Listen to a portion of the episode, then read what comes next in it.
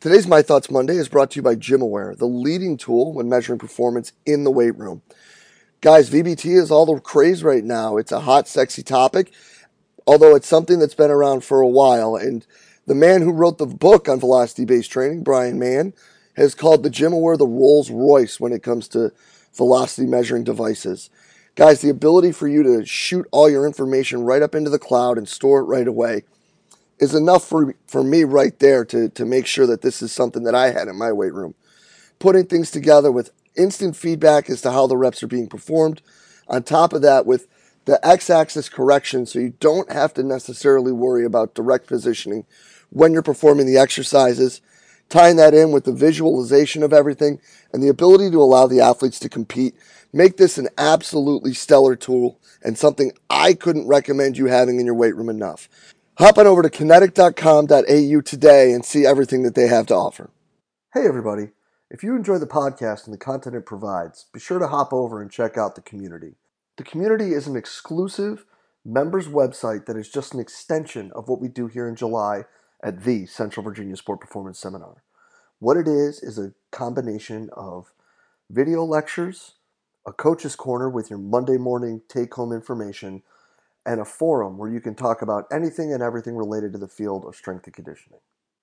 In the community, you'll find content added each month from some of the top practitioners in the world, ranging from PhDs to high level coaches, bringing you exactly what they're doing with their athletes or their research at the present moment. On top of that, an additional discussion by coaches bringing you that Monday morning information, things that you can add to your training program right away tying that in with the opportunity to discuss with coaches around the world in the forum on anything and everything from the topics addressed in these presentations to whatever you're seeing in your daily life as a coach. If this sounds like the right thing for you and your staff, go ahead and hop over to cvasps.com slash community and try it out for 48 hours for just a dollar. If you like it, you're signed up, ready to roll, and you're jumping into all the great content added each month. If not, feel free to go ahead and cancel at any time. No questions asked. We're really excited about what we're building in the community and hope you are too. Go ahead and hop over to cvasps.com slash community and check it out today. Hey, what's up, everybody? Jay DeMayo coming at you with this week's edition of My Thoughts Monday. And today we're going to follow up off of last week's. Uh, the, the discussion, if you missed it, was about how we used our Team 2 system from Polar, um, and we were using readings and, and information we were taking from practice and using it to impact things outside of practice and off the court. Um, today I'll, I'll, I'll, talk a little bit to, to piggyback off that because people asked for it. How we were looking at readiness and what we were doing with that and how we were breaking it down. Um, how that all worked was first and foremost monitoring readiness in a team environment can be a challenge. And i think that that's one of the things that scares people away. But what i think we did i thought we had a pretty good system.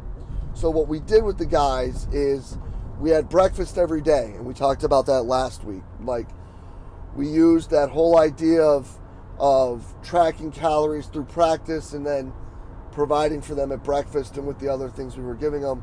Um, so having them all at breakfast made it very easy, simple, and consistent um, for them to get these readings done. So what I did is I brought the units over to, to the dining hall where we had like a, a banquet room, I guess you would call it, where we had breakfast every morning. The guys would show up, they would put the things on, and then they would run their reading. Uh, once they did that, information up in the cloud, I'd pull it, put it in an Excel sheet, and then we would just look at um, a few numbers that went through an if statement. So it was all basically once we put the numbers in, which didn't take very long at all, uh, it was all automated to give us what we wanted to do. And the things that we looked at first and foremost was resting heart rate. Um, that needed to be below 60 because that just tells you a lot, uh, general fitness wise, and, their, their functioning state. of the athlete when their resting heart rate is elevated. We really don't need to get into all that. Uh, we looked at the HRV score that Omegawave provides. Um, we looked at Omega Tree, um, which I think is the most important number that you get from Omegawave, um, and, and the one that we really look at the most now.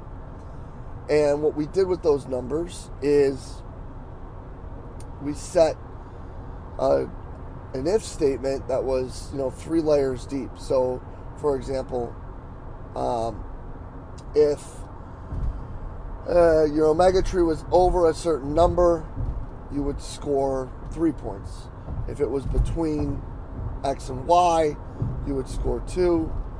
If it was um, below zero, you would score one.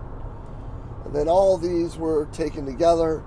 Those three numbers were averaged out, and what it provided us was a score between one and three. Um, anything greater than two, we would just go. Like that was the day we were going to train. We were going to get after it. We were going to keep moving. Um, anything two to one was a day that we were going to talk to the guys and feel it out and back some things down. Um, and then anything that averaged a one or lower, um, we would pretty much just turn it into low end cardio and, and just basically send them home after they did some recovery stuff. We did some specific things on top of that, as I've written and talked about in the past also, uh, when it came to readiness monitoring. Um, when we're looking at recovery means, and most of that was, was through HRV. Um, Omega Tree, we did some things like some earthing, uh, stuff with that, and some low level box jumps to, to help correct, if that's the term, you know, their, their state of readiness. Um, we did really well with it, I thought. I thought that we had really, really good training results with it. I think part of the reason why we had really good training results with it is because it was simply a way for us to make alterations daily uh, to, to make sure we were providing a, a more adequate and appropriate dose of stress to the kids. Um, and, and it was just simple, like daily organized periodization. It wasn't anything crazy. Um, the things that we did well with it as well is we we did, it led to a lot of discussions with the guys about how they felt, what they saw, where they felt we were going, what their thoughts were on the day. You know, because another thing that you know, at times when we look at those readings, we think that you know just because they're able to adapt to all the stressors, that that means that they, they, they, they feel good too and there would be some days where, you know, if a guy had a really big session the day before or two days before, they might be a little dinged up. So we made some changes also on top of that based on the conversations. Um, where I screwed that up is because of some fear that we had with communicating and how we communicated with the student athletes why we were making the changes. Uh, we didn't.